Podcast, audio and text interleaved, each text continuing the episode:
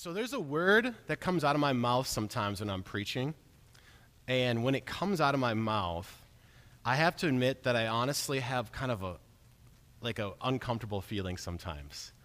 And it probably sounds super weird, right? That there's a word that I say that, that comes out sometimes, and as soon as I say it, it, it gives me this kind of weird feeling. He, here's the word the word is someday.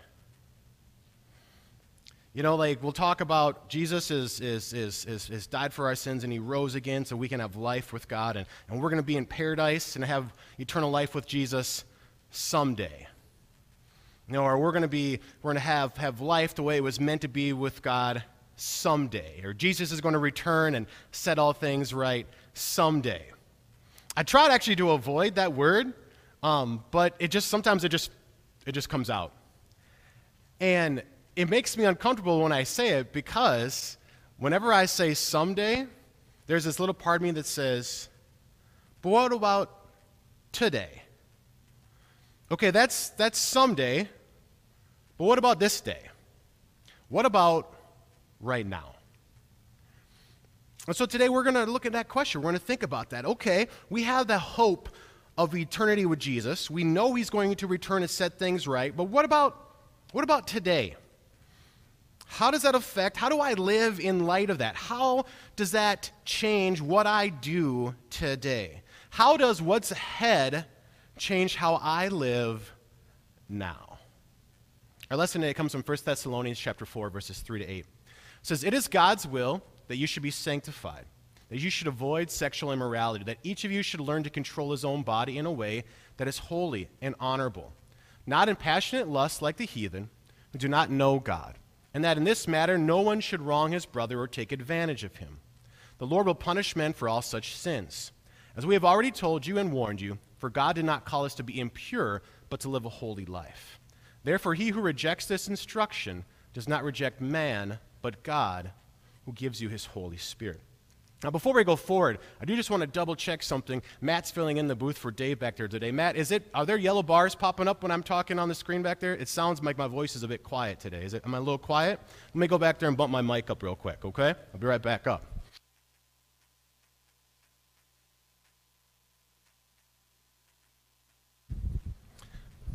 Excuse me. All right. Check, check. Is that a little better? A little louder? All right, we're good. Okay. Should be. There we go. All right. Excellent. Thanks for your patience there. Apparently, when Pastor Sukup was here last week, apparently he has a louder voice than I do or something because my, uh, he uses my mic pack and it was, it was, must have been turned down from last week. So thanks for your patience there. So, as we look at the letter that Paul wrote to the Christians in the city of Thessalonica, so Thessalonica is a city kind of in the upper part of Greece. Um, so Athens and, uh, and like Corinth would be down in this lower part. Thessalonica would be in the upper part up there. And it's a city that Paul, a group of people that Paul had some close, close connections with, some close feelings with, but also he'd endured some challenges with. Um, not, not over a long period of time, but, but kind of a short spurt of challenge. See, Paul, when he was there, he went to the synagogue in Thessalonica like he usually does.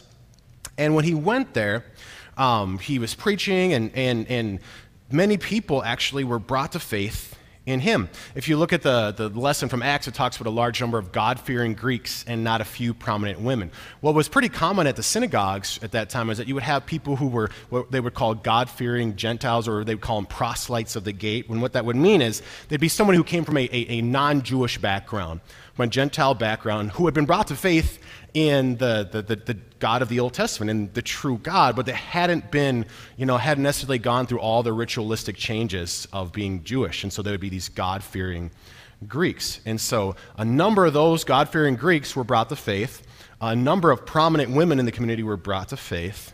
But uh, some of the people who were Jewish in background, and you can understand likely many of the Jewish leaders who had power, and then all of a sudden you see people uh, being excited about this other leader they became jealous of Jesus. And so they, they, they actually went and got people gathered together and developed a, um, it got a riot going and got people all upset about it. And, and thankfully they weren't able to get paul. And, but the christians there said okay paul you got to you gotta get out of here. We want you to be safe. And so paul and his companions they, they left. They went to the next town. Um, but actually they were so jealous of paul and so upset with paul that uh, the people in thessalonica the, the, the jewish leaders there when they found out that paul was in the next town they actually just followed him there and drove him out of the next one too but then Paul and his companions, they actually they keep traveling down then to be safe, and they get down to Athens. And when they're down there, he's just he's just all bent out of shape wondering about how they're doing.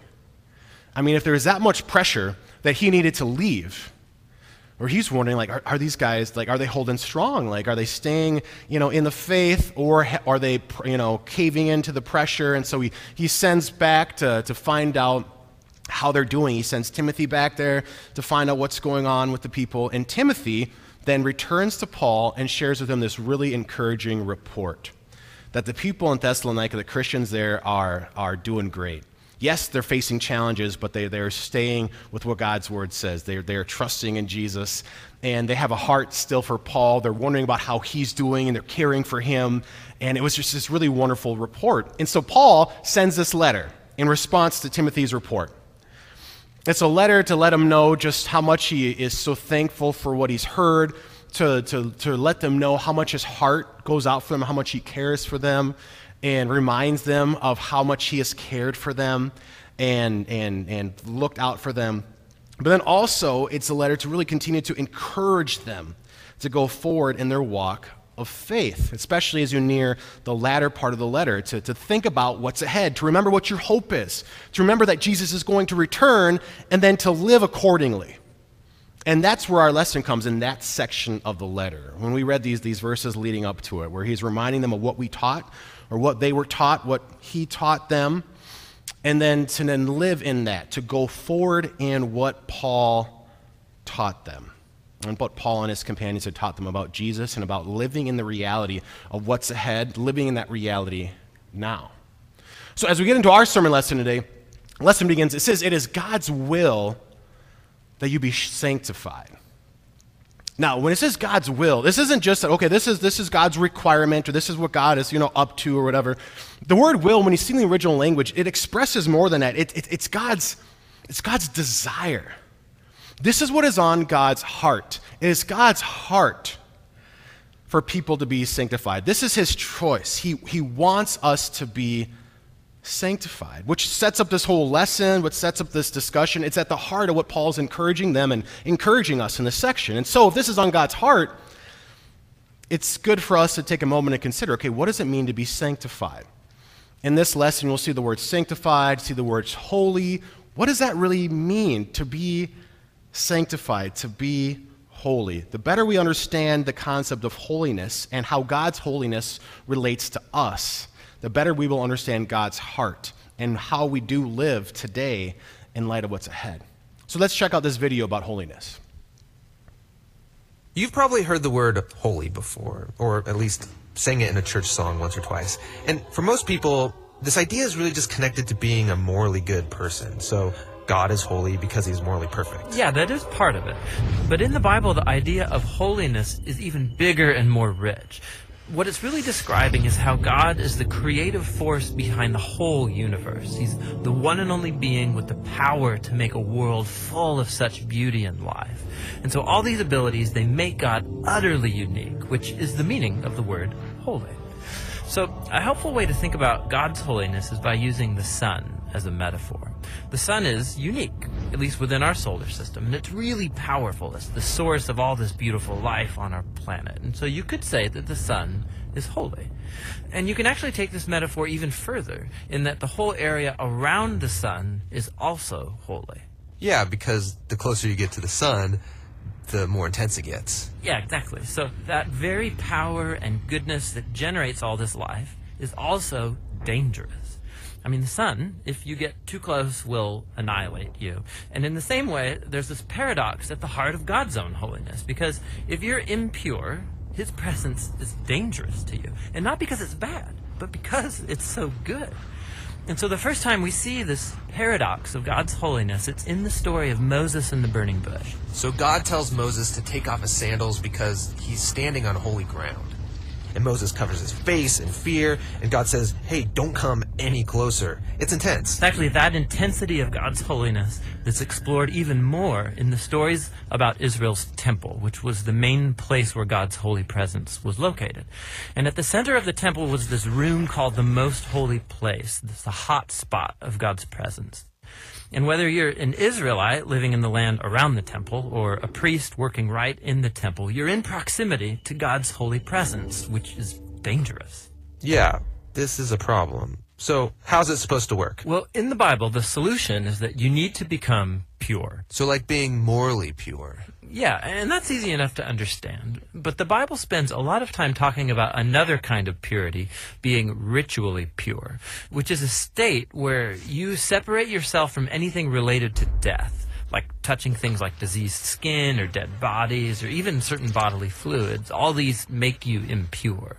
And becoming ritually impure isn't necessarily sinful. What's wrong is waltzing into God's presence when you're in an impure state.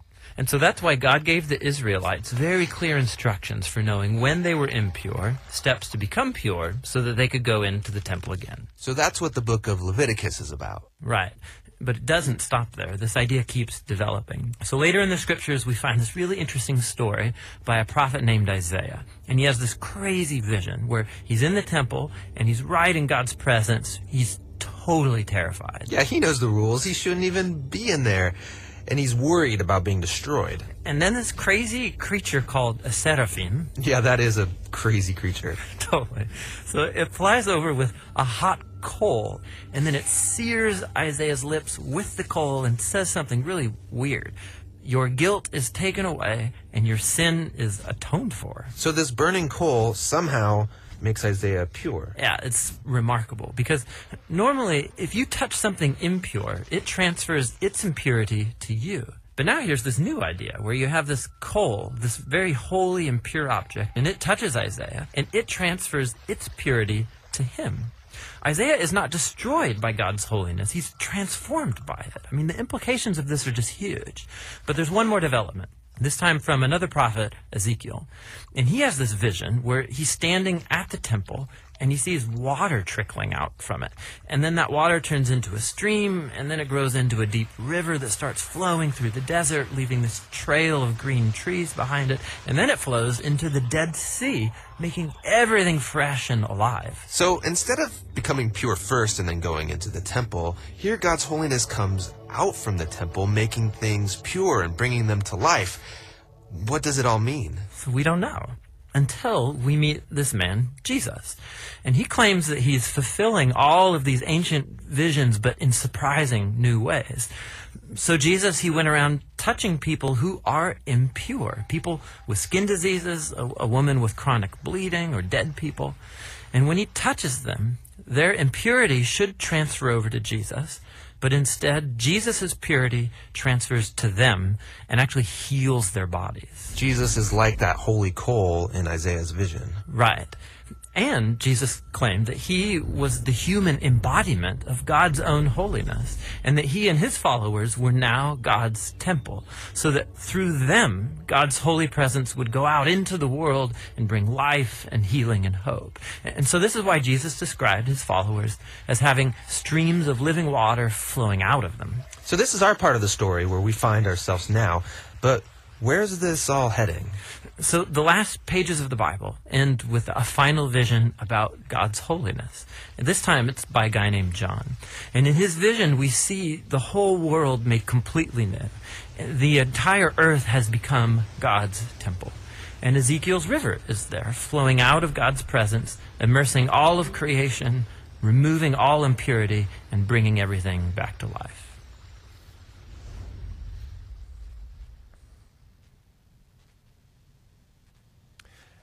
So, if you are someone who watches both the sermons from Cottage Grove location and our Fort Atkinson location, or listens to the podcasts of both, um, you might go, "That sounds familiar." Well, I used it last weekend in Fort Atkinson, um, but I, it, it's it's such a helpful video for me, and, and and I thought maybe for you as well to realize and to remember what God's holiness is, and then to see what that means for us as people who are in Christ. It's amazing.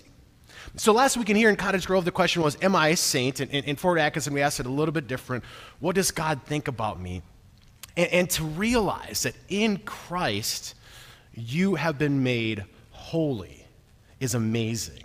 And it's why I'm wearing the white robe today, just to emphasize this. We had the All Saints kind of question last week. In God's eyes, you are a saint. You are pure and holy. I mean, to think in like that video, I love that metaphor of the, of the sun.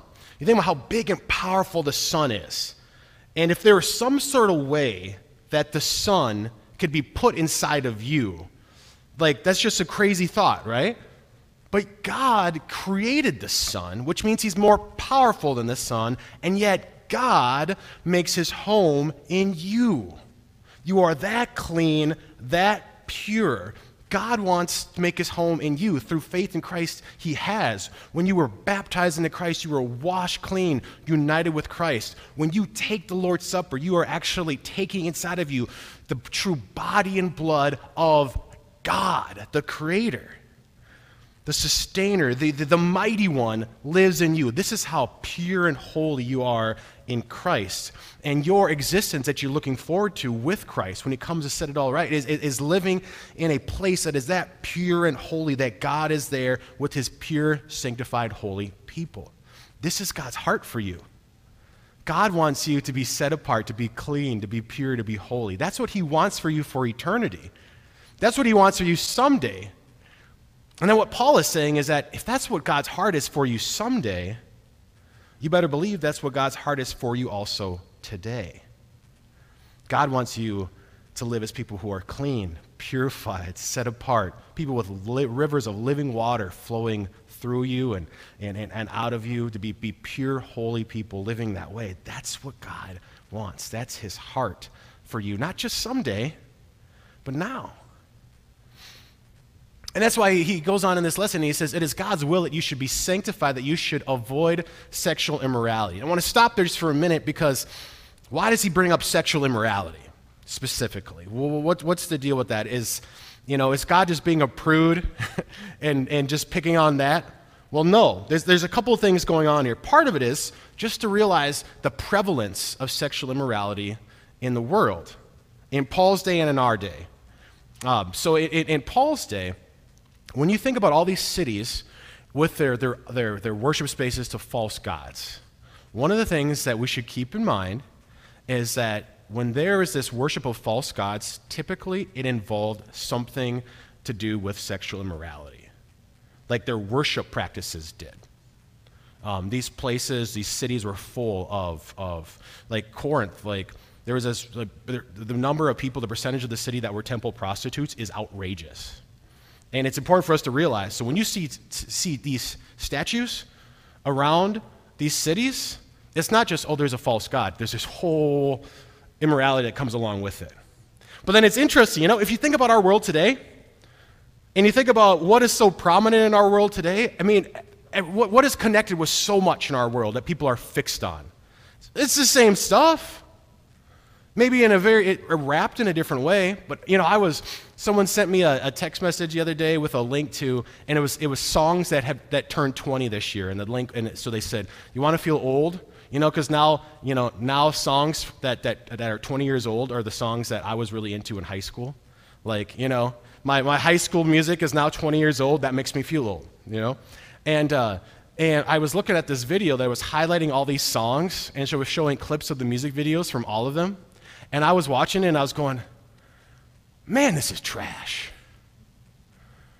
Man, I was listening to so, like, like almost every one of the videos was just, just trash. Not because the music was necessarily bad. I mean, it was probably not the best quality music either. But, but like all the videos, like the things they were showing, the things they were doing, like almost every song that I was into in high school was just trash.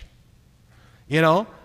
And if you look at how much shows and movies and different things we're doing, like what is connected to so much of it, this is so prevalent in the world. And it has been eh, since Paul's day and before.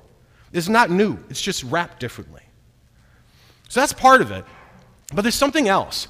Is when we, we, we talk about sexual morality, and the way Paul does it here is you can see that, that the, the, the issue, the challenge of, of sexual purity versus sexual morality, that's the front line of the challenge, the battle between who we are in Christ and who we were before.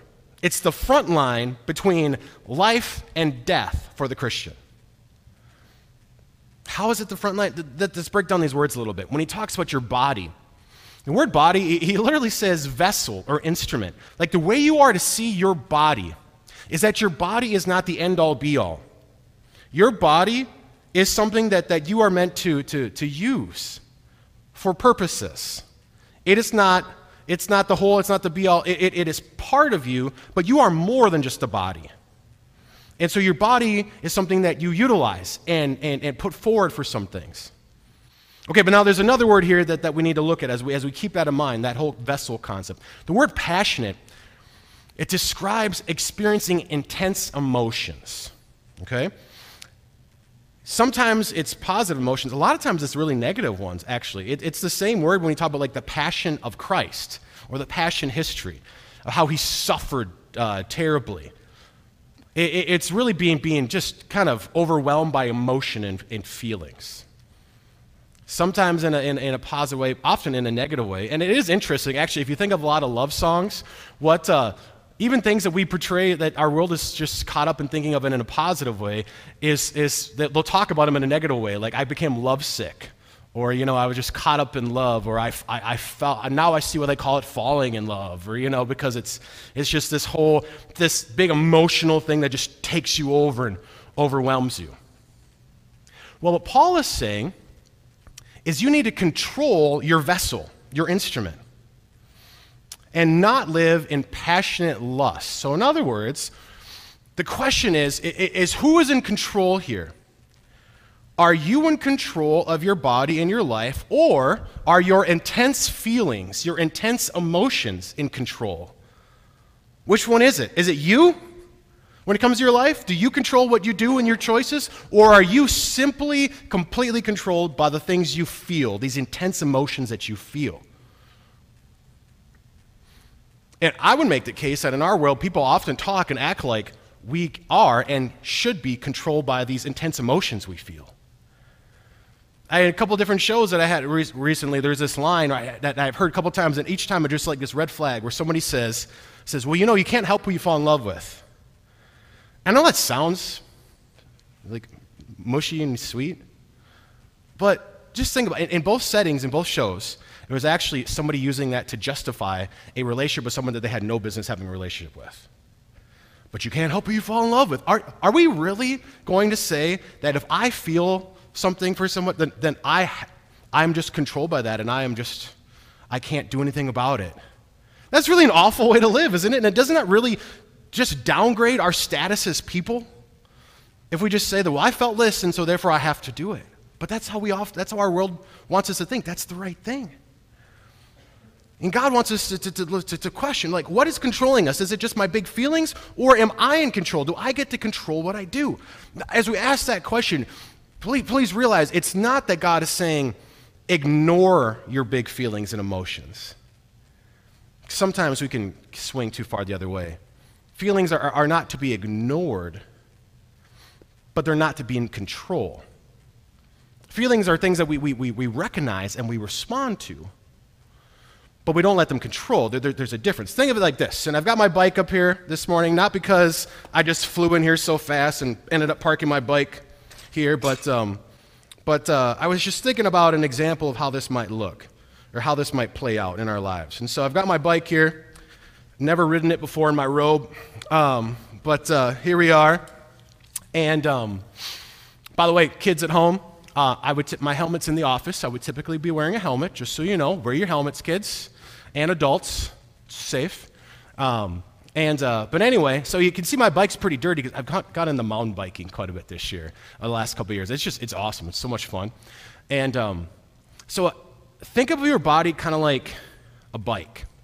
So if I'm riding uh, my bike, and if I am going and, and I'm on the mountain bike trail, and my bike is picking up speed, and there's a curve up ahead, do I go, you know, my bike's picking up speed. Apparently, I should just go faster?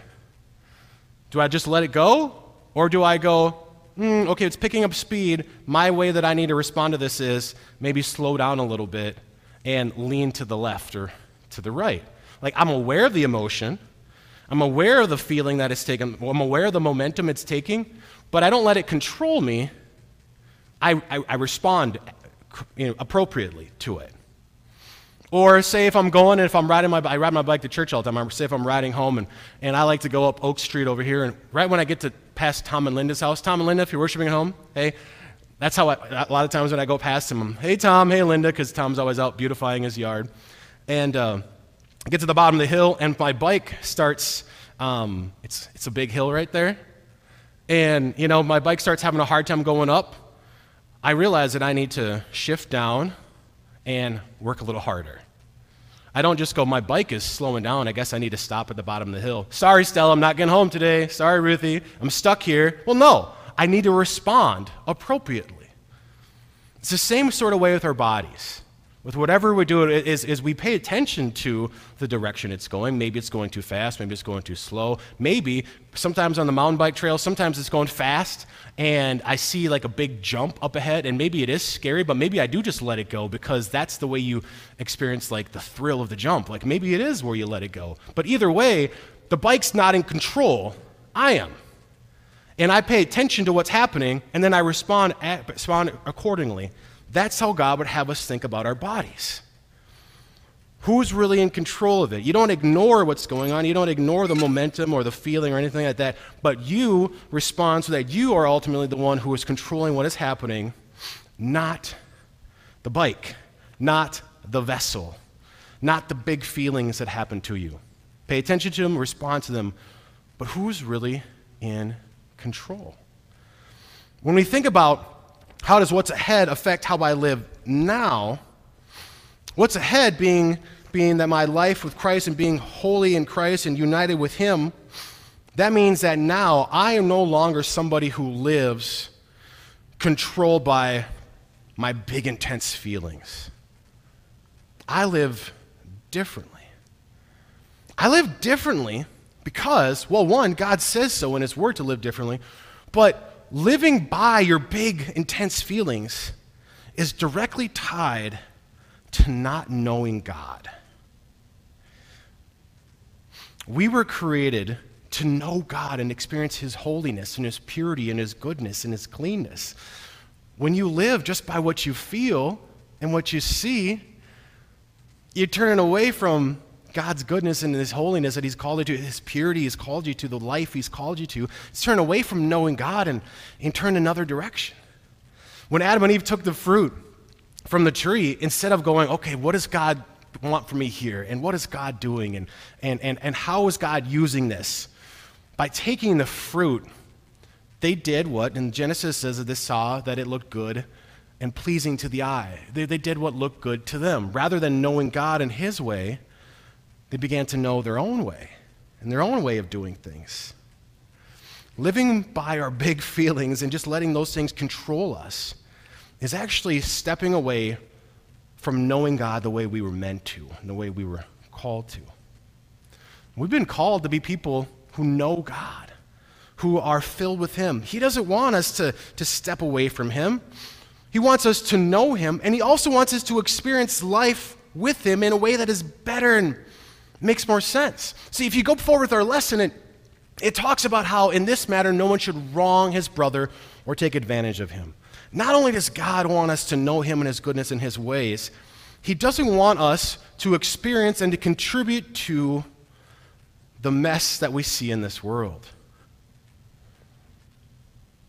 When it says no one should wrong his brother, it, it's not just, okay, you made an arbitrary wrong, but it's describing overstepping or crossing the line.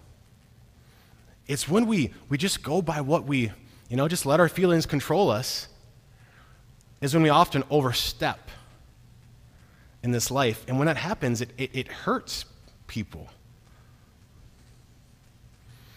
Think of maybe like a, a private garden that has um, some a sign up or some rules about you know you know, not everybody should come in here. Maybe you don't bring your dogs in here and whatnot. And the reason why they have that, that rule, that boundary, is because if you don't take care of it the right way, you can damage it. And if you just let it go, let your dog run around in there, it can damage it. Same sort of way, when we just go by what our big feelings are instead of having control based on what God's word says, can be damaging. And, and, and we've all experienced, in one way or another, the damage that comes from when you just do by what you feel instead of what God says. Maybe some of you in really difficult, abrupt ways, and in, in, in ways mentioned by Paul in this lesson, know what it's like when somebody just acts in a way that they, they feel they want to do it, and so they do it, and you know firsthand that damage. Uh, maybe it's in your own life. Well, we all have it in our own lives in various ways where we just go by what we feel and we overstep and we see the damage that we cause and the shame that we feel afterwards. And it, don't just think of it in a sexual morality way. That's one way, but it goes beyond that. I mean, how many things have we said because we felt like it, but then afterwards, man, we shouldn't have said that?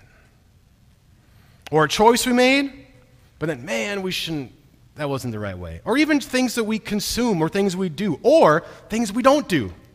You know, things in life that we should take on, but we just didn't feel, didn't have that feeling, and so we didn't do it. When we've lived by those big feelings, that's when we overstep or step wrongly. And that's when we contribute to the hurt in this world.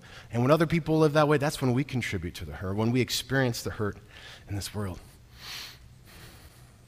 And that's why Paul says the Lord will punish men for all such sins, as we have already told you and warned you. When we live by those feelings in that way, when we, we just let them control us, when we, we, we live that way, we contribute to what makes this world broken, to what makes this world impure, to what makes this world a world where there is sin and death, sadness and pain. In the translation, it says that the Lord will punish men for all sins. And I, I think it's, it's an unfortunate way to say it. It's not necessarily wrong, but it kind of just sounds like God's just going to punish, and it just puts the focus on, on the, the, the punish part. But what God is doing, what the way it describes in the original language, is that He will be a justice maker. God is going to be a justice maker. God loves people and loves His world, and when you love people and love this world, when somebody you love has been wrong, what do you want? What do you need there to be? Justice. It's part of valuing that person. And there's been a lot of talk in 2020 about justice in various ways. You know, and, and justice about things going on in the world, about things going on in individuals' lives, about things being set right and, and, and clarity of, of, things and equal and tr- treatment of things, all kinds of various ways. Justice is there. You can see it's on people's hearts. Things should be right. Jesus and God, he's, he's, he, he's the same way. He believes the same thing. He wants to set things right. And when you look forward to Judgment Day, it's really, you could call it Justice Day. It's the day when he returns and sets everything right, brings justice for every wrong that's ever been done. When we think about how we live now, it's in light of the fact that Jesus is going to return and bring justice and set everything right. Which then, if we think about the fact that we contribute to the, the issues in this world, when we think about all the ways that we have overstepped because we just felt like it, or understepped, or been, or whatever, that's where we can feel kind of fearful sometimes when we think about what's ahead, about justice, the judgment day in, in front of us. But that's when we got to just go back to the cross go back to what Jesus experienced on the cross. You know, I remember early on in, in my ministry, I remember talking with someone and having them open my eyes to why the cross is so ugly. You know, I mean, what happens in the cross is really ugly. I mean, the, I mean, you know, you know, you see the sometimes the videos we share, you make it kind of cringe, right? And I, you know, as a, as a kid, I thought, okay, the, the reason why the, God chose the cross is because it shows the length of his love for us. And that's part of it. But there's, there, there's more that, that sunk in. The first time I really sat down had so many detail for me vividly how they had been wronged in their life. And I saw the pain and the hurt and the ugliness of how they'd been wronged. And then it dawned on me this is why this is so ugly. Because here is where Jesus absorbed all the ugly in this world the ugly injustice, the ugly pain, the ugly suffering. An innocent man dying on a cross with all, everything that goes with crucifixion all happened so that for any injustice in the world, you could say Jesus took it and he felt it. He absorbed it. For any wrong that's ever been committed, the rightful anger that that wrong deserves was all put on him that day. Any wrong that's ever been done in this world, Jesus absorbed it. He took it. All the anger it deserves was all there that day. That's why it's so ugly. Justice was met there for everything that's ever happened to us, but also for anything that's ever happened through us. Anytime that you've ever done that wrong, He took it and He paid for it. It's all been met. There's no punishment left, no justice left that needs to be served. Which is why when he comes and returns and brings justice day, sets all things right, you can be confident. You can look forward to that day as the day not when you're going to have to answer for what you've done. You're right with him. He's already took it. That's the day where you get to see what it's like for everything to be set right. To know that everything is, is, is all, every injustice has been dealt with, every wrong has been done, and, and, and to find out what it's like to live in a place that is just flooded with the goodness and the purity of God.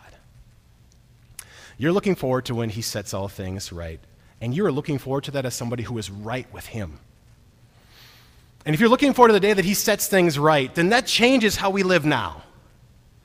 Because, man, if, if we realize that what makes this world broken is living by, living by our own just whatever feels right to us, if we realize that that's what brings hurt and pain for this life, and if we are longing for the day where that doesn't happen anymore, or longing for the day where we finally live things God's way, then why wouldn't we want to start living that way now? You know? Like, why go back to the impure way? Why go back and allow ourselves to feel that way or live that way? Why do that? You know, the, lesson, it wraps up, it says, For God did not call us to be impure, but to live a holy life. Therefore, he who rejects this instruction does not reject man, but God who gives you his Holy Spirit. If we're looking forward to a world where things are just are, are, are pure and beautiful, and if we realize that God has called us, his heart is that he wants us to be pure and to experience the one who gives life living inside of us, if that's our calling, then why not embrace that calling and live that way? I've heard people say often, you know, the, the, Christian faith, sanctification, live that way because that, that's, that's a way of showing thanks to God. And that's part of it. But it's also because that's the privilege you get to be as a Christian. Sin is the problem. Sin is what causes the hurt and the death. You've been rescued from that. So don't go back to it. Live in it. Live in who you are in Christ as someone who's pure and holy. Now, that's easier said than done because we still have a sinful nature that fights against us. But that's why the last line in this lesson is so beautiful and so important. Paul wants to let us know these words, they're not just things, they're not just his ideas, they're not just a self help, it's not just a philosophy for how to live better. When you hear these words, you are hearing the very word of God, and God Himself is working in you. You are encountering the power and the presence of God, and God, the Holy Spirit, has been given to you to empower you forward, to live as who you really are, to live in light of what's ahead, and to begin to taste it now.